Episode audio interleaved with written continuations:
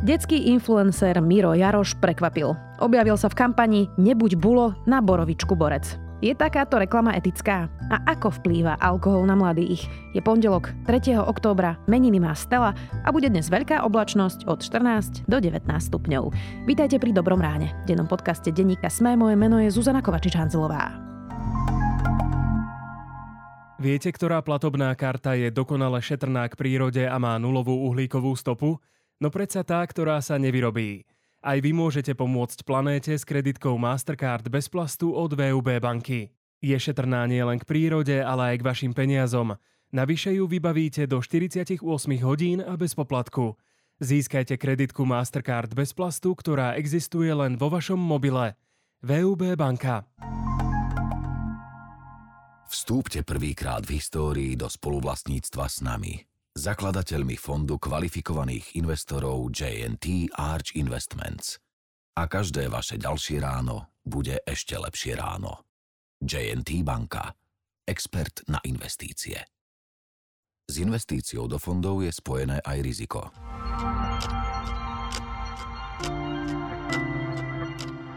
A teraz poďme na krátky prehľad správ.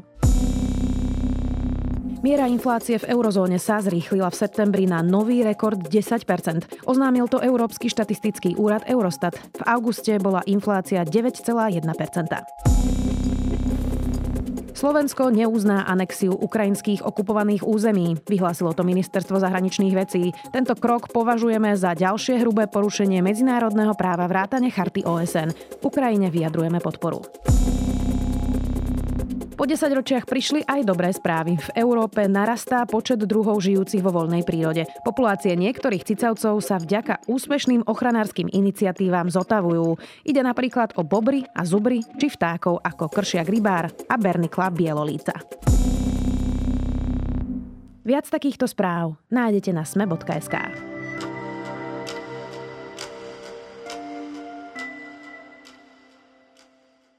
Detský influencer Miro Jaroš pretextoval svoju detskú pesničku na kampaň Borovičky Nebuď bulo. Explicitne v nej síce o konzumácii alkoholu nehovorí, kampaň má byť zameraná na zodpovedné pitie a to, aby sa ľudia správali aj pod vplyvom alkoholu slušne. Je etické použiť detského influencera na kampaň Borovičky? Aký vážny má Slovensko problém s alkoholom? A ako vplýva alkohol na mladých? Spýtam sa Ľubomíra Okruhlicu, riaditeľa Bratislavského centra pre liečbu drogových závislostí. A teraz niečo pre dospelákov, takže vy ostatní, hop, na iné video. Chováš sa jak bulo, hučíš ako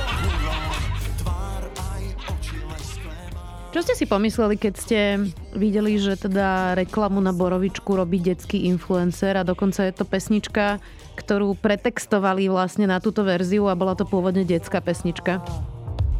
Povedz, čo sa stalo, že si ako balón. Pozor, veď uletíš. Som si pomyslel, že teda je to v tom trende, ktorý na Slovensku je. To je tak, že e, väčšina našej spoločnosti je pozitívne naklonená k pitiu alkoholických nápojov. Niekedy sa hovorí, že je aj taká proalkoholická. Tam, keď kritická masa e, tej spoločnosti dospelých ľudí považuje pitie za normu, až by som povedal, že za štatisticky, ale spoločensky potrebnú, za normálne. Naopak abstinentov považuje za, by som povedal, takých okrajových e, v tej spoločnosti, za čudných a e, podporuje pitie a pritom množstve ľudí, ktorí majú problém s pitím, to je tých zhruba 10%, to znamená, alebo až každý piaty dokonca v prípade mužov, tam je vysoká nekritičnosť. Takže potom oni majú taký pohľad, že veď to pitie je normálne, keď pijem veľa, lebo všetci veľa pijú a tá reklama im vôbec nevadí. Ehm, týka sa to aj vlastne všetkých tých, ktorí by mali e, šíriť osvetu, tí, ktorí by mali byť vzorom, či už sú to ja neviem, politici alebo rôzne celebrity. No u nás je to tak, že e, skôr ich vidíme pod vplyvom alkoholu a s tým, že teda nič sa nedeje. To vedie k tomu, že sú veľmi tolerantní aj k takejto reklame, ktorá ale e, na základe poznatkov vedy súčasnej je veľmi nebezpečná veľmi nebezpečná, pretože e, mladí ľudia e, to prijímajú takisto nekriticky a prijímajú to tak, ako že je to v poriadku konzumovať alkohol. Tie vzory majú práve u tých dospelých. Nič sa nedeje, keď oni pijú, by som povedal z hľadiska nejakých konsekvencií pre tých, ktorí ponúkajú s alkoholom, pre tých, ktorí im to predajú ten alkohol. No, a takáto reklama ich naopak pozitívne navádza. Svetová zdravotnícká organizácia na pitie odporúča také tie základné inštrumenty alebo prístupy, ktoré by mali zamedziť problémom v populácii s pitím. Na prvom mieste je to reklama, ktorá je zacielená na mladých. Potom je to samozrejme tá dostupnosť. Mali by byť, viete, mnohé krajiny majú predaj e, alkoholických nápojov len v špeciálnych obchodoch. Takže ak by tam išiel, ja neviem, 16-ročný, tak e, e, by si to každý všimol a v podstate tam ani nemá čo robiť, ani by mu nepredali. Keď je e, alkohol široko dostupný, prístupný, tým sa myslí, že sa predáva ja neviem, na benzínových pumpách, v rôznych obchodoch, v cukrárniach a podobne, no tak sa zvyšuje aj množstvo konzumentov, aj preklznú tam deti, ktorým sa ten alkohol predá. No a potom je to cena tá cena, to je taký ten tretí nástroj, ktorý sa odporúča, e, že má byť dostatočne vysoká jednotková cena alkoholu. Pretože keď je e, vysoká, tak tá e, dostupnosť zase, dostupnosť cenová, je pre tých mladých na pravidelnú konzumáciu alkoholu vlastne to znemožní veľkej časti, aby opakovane pili. Lebo na to, aby sa vyvinula závislosť alebo aj iné problémy v súvislosti s alkoholom, je e, hlavne tie chronické, je potrebné opakované na konzumácia. No, kdežto u nás je alkohol veľmi, veľmi e, lacný, čiže je aj dostupný, ale aj ľahko prístupný.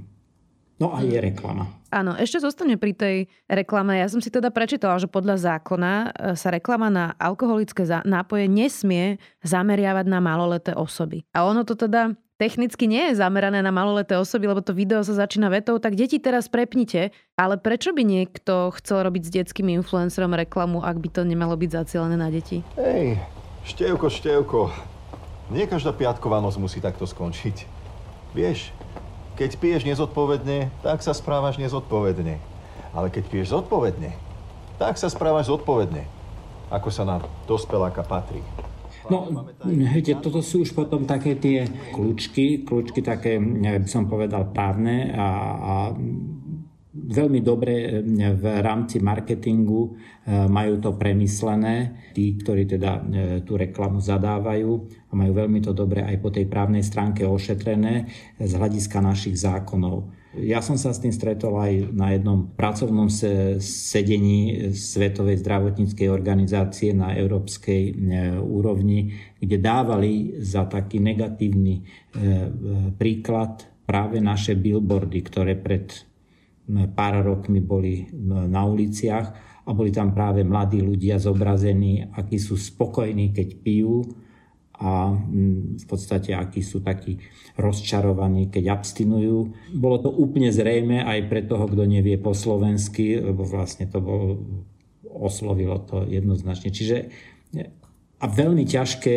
je povedať, e, keď máte dobrých právnikov, že veď tento človek e, nie je smutný a ten je veselý a ten ešte nie je mladistvý, to už je dospelý. Oni všade upozornia, tých reklamách u nás, že tí herci alebo promotéri, ktorí sú tam zobrazovaní, tak sú už dospelí a napríklad aj takýto upozornenie v úvode ich zrejme z toho e, po tej právnej stránke by vyvinilo. Inak e, ja myslím, že každý Slovak pozná niekoho v blízkej rodine, kto má problém s alkoholom, lebo tá štatistika prosto hovorí jasne. Spomenula som si aj na to, keď premiér Heger ešte bol v súkromnom sektore, tak e, on predával vodku a má také známe výroky, kde hovorí, že vlastne čo je lepšie, ako si dať nejaký koktejl aj cez deň a čo je lepšie teda dať si tú vodku cez obed, lebo že nikto vlastne nevie, že pijete alkohol, lebo to vyzerá ako, ako voda. A čo je lepšie, ako si dať koktel aj cez deň po obede?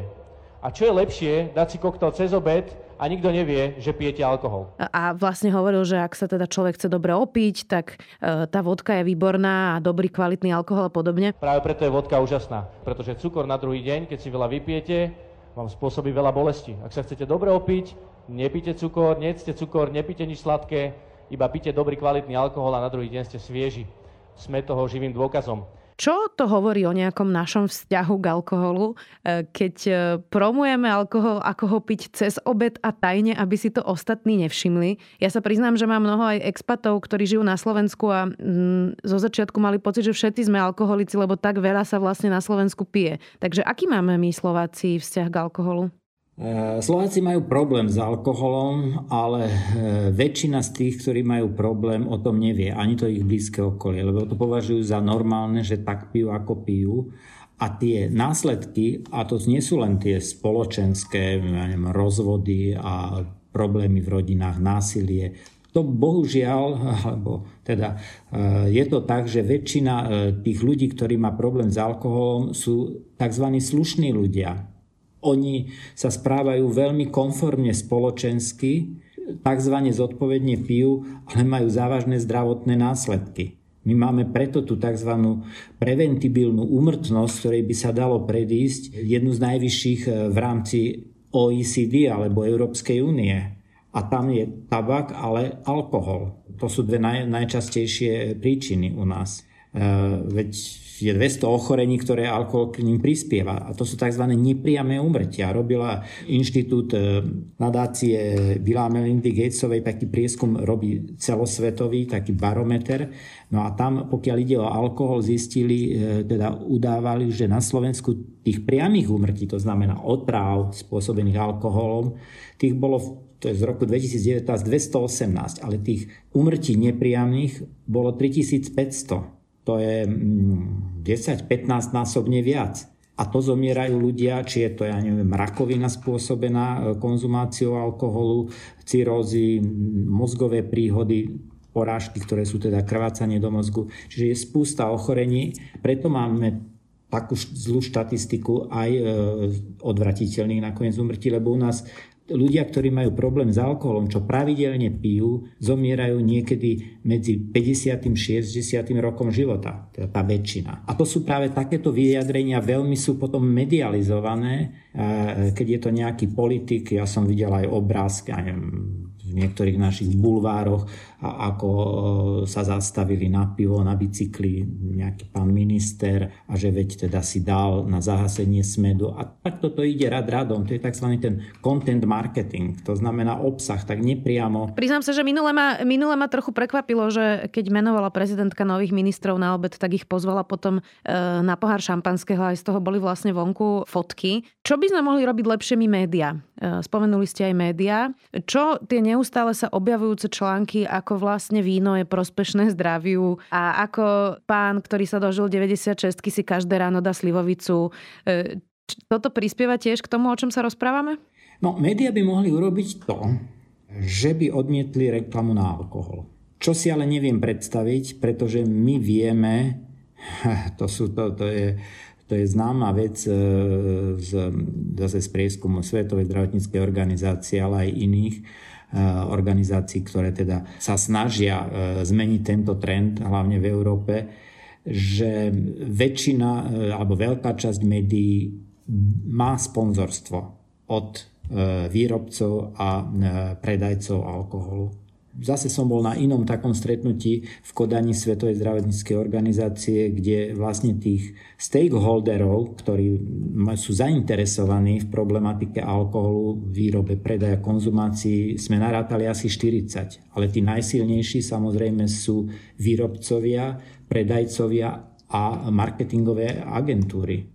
A sú veľmi dobré, eh, by som povedal, finančne platené Takže neviem si predstaviť, že by e, sa niektoré z takých napríklad celonárodných médií, či je to už na internete alebo e, v e, televízii, v rozhlase, v tlačové nejaké periodikum, že by sa si dalo takú tú zásadu etickú, že nebude dávať reklamu.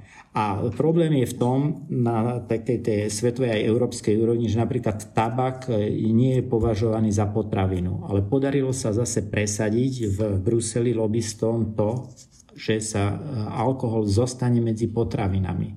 Takže potom je možnosť aj robenia reklamy. Dokonca sa aj podarilo to, že aby sa tam nedávali tie, napríklad ako sa dávajú u iných e, na etikety potravín, rozpis, čo obsahujú, koľko ečiek, aké kalórie. Toto v prípade alkoholu vôbec nejde. Pritom mm.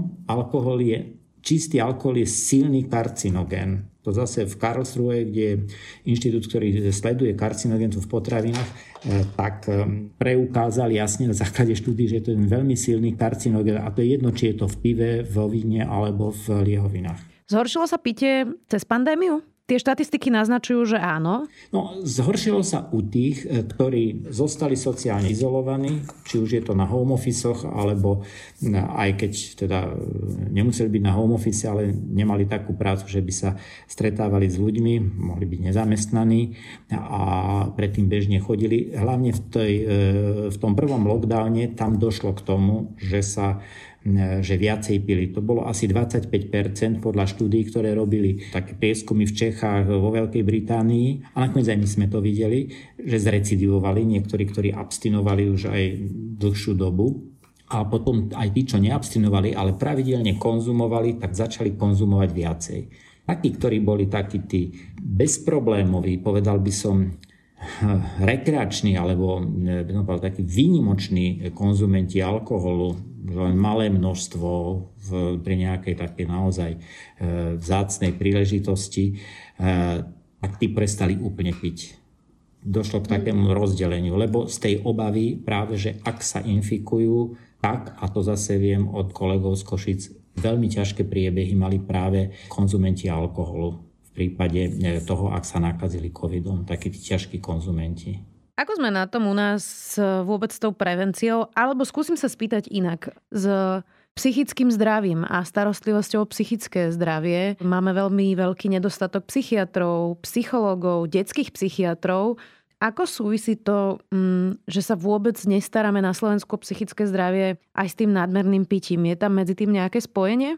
No, to, to môžu byť len dohady, lebo ja som sa zúčastnil aj na e, prácach na reforme psychiatrie, aj na e, teraz som bol na Rade pre duševné zdravie, čo sa týka aj plán obnovy. Nepodarilo sa presadiť nikde, aby alkohol bol tam, e, by som povedal, takouto jednou z najzávažnejších e, tematik, ktoré by bolo treba riešiť. Naopak je, je by som povedal, úplne marginalizovaný. Pritom v prípade, keď zoberieme psychiatriu, áno, máme málo psychiatrov, e, nie je možné, aby to štandardy, ktoré sme robili, e, jasne zdôrazňujú, že takýto človek, ktorý má problém s alkoholom, má byť okamžite psychiatrom, keď sa objaví so žiadosťou o pomoc prijatý a má byť intenzívne liečený, ak treba hospitalizovaný. No, e, čakacie doby sú mnoho razy týždne, niekedy aj mesiace na prvé vyšetrenie. Dovtedy si to rozmyslí a bude pokračovať s pitím. Lebo to nie je riešenie a kontrola raz za mesiac tomu nepomôže. Čiže tá sieť je veľmi, veľmi deravá, pretože je plná iných pacientov. Bohužiaľ, ľudia s alkoholom, pritom je ich e, tohto problému najviacej u nás, medzi duševnými chorobami a tvoria najväčšiu časť e, hospitalizácií. To je jedna tretina e, hospitalizovaných na psychiatriách sú ľudia s akutnými problémami s alkoholom, pretože v tej ambulantnej e, oblasti, v tej sieti nie sú zachytení, aj keď by tam išli, lebo sa, lebo sa nedostávajú, tie kapacity sú veľmi slabé a potom to končí tak, že až keď sú v ťažkých delirantných stavoch alebo v ťažkých abstinenčných stavoch, sa dostávajú na psychiatrie a máme veľmi veľa aj na interných oddeleniach, ktorí ale vôbec nie sú diagnostikovaní ako alkoholici, hoci majú alkoholickú e, poruchu pečenie, alkoholickú cirózu a iné ochorenia. Takže to je potom, to je dôsledok. A potom tým pádom aj teda je väčší počet predčasných úmrtí ľudia, ktorí by mohli žiť. Záverečná otázka. Pán Okrulica, ako sa pozeráte na to, že máme tu nekonečnú diskusiu o dekriminalizácii marihuany, aby niekto, kto si dá jedného jointa, neskončil na 15 rokov vo vezení a že absolútne neexistuje žiadna debata práve o tom, čo ste hovorili, lepšia prevencia, zákaz reklamy, vyššie ceny alkoholu, ktoré by zachránili reálne podľa toho, čo hovoríte, tisíce životov ročne. Prečo vôbec nemáme takúto diskusiu, ale roky sa tu vlastne nejako brodíme v úplne nezmyselnej diskusii o marihuane? No, To vysvetlenie je v zásade jednoduché, lebo nie je o to nie je záujem. Nie je záujem takúto diskusiu vôbec na takej tej celospoločenskej a verejnej úrovni rozbehnúť. Jednak je to tým, že veľká časť ľudí, ktorí sú tí policymakeri, alebo influenceri nemajú tú potrebu, naopak e, nechcú, aby sa o tom hovorilo, lebo im to veľmi vyhovuje pretože sú sami konzumenti, aj vy ste spomenula ten jeden príklad, ale takých je rad radom. No, veď boli aj také napríklad, e, som začul dávnejšie e, návrhy, že do parlamentu by naši e, zástupcovia nemali chodiť triezvy, nemali by vôbec konzumovať, to si neviem predstaviť. Samozrejme, to sa ani nepodarilo. Ale to sa netýka len politikov, to sa týka, vravím, aj všetkých ostatných. Čiže nie je záujem a ten nezáujem je aj vysoko podporovaný zase tými ďalšími e, e, záujmovými skupinami, stakeholderami, výrobcami, predajcami. A ten jeden stakeholder je aj ministerstvo financí, je vlastne štát. E, problém je v tom, že keď aktuálne by sa výrazne obmedzila konzumácia alkoholu, ja nie som za prohibíciu, ale za teda naozaj výrazné obmedzenie hlavne u mladých, u ľudí, ktorí majú nejaké verejné alebo pracovné veci, to nie sú len vodiči, to sú aj politici. Viete, tie rozhodnutia pod vplyvom alkoholu, treba pod ľahkým oparom, sú mnohorazí necitlivé. To je typické v prípade človeka, ktorý je pravidelný konzument alkoholu, že je taký by som povedal otrlejší, menej citlivý.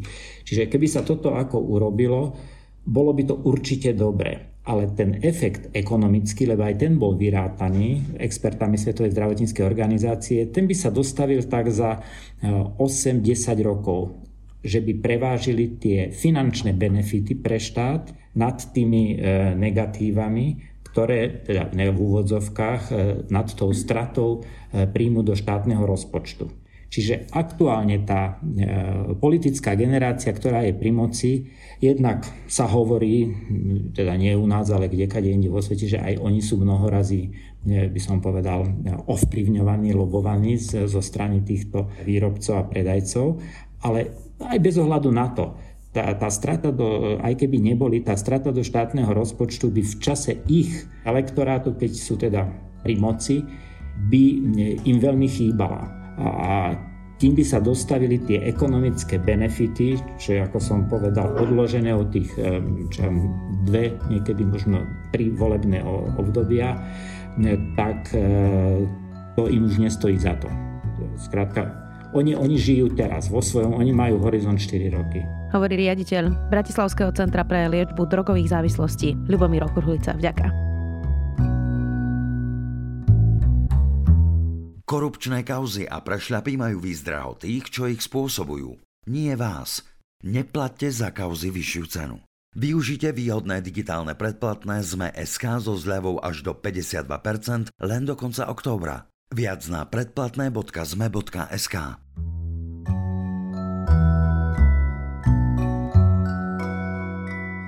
Psi sú schopné iba z ľudského dychu či potu rozoznať, či je človek v strese alebo v pohode. Ale pozor, nie všetky. Napríklad môj pes to vôbec nedokáže. Schopnosť rozoznávať chemikálie stresu potvrdili podľa vedcov iba 4 psy z 20. Kokr kokapú, krížený chrt a krížený teriér. Zatiaľ nevedno, v čom presne sú výnimočné, ani či na schopnosť vyňuchať emócie vplýva plemeno. Prečítajte si článok o novom výskume vo vedeckom časopise PLOS ONE od kolegyne Renáty Zelnej. Jej článok je môj zaujímavý tip na záver. Do počutia opäť zajtra.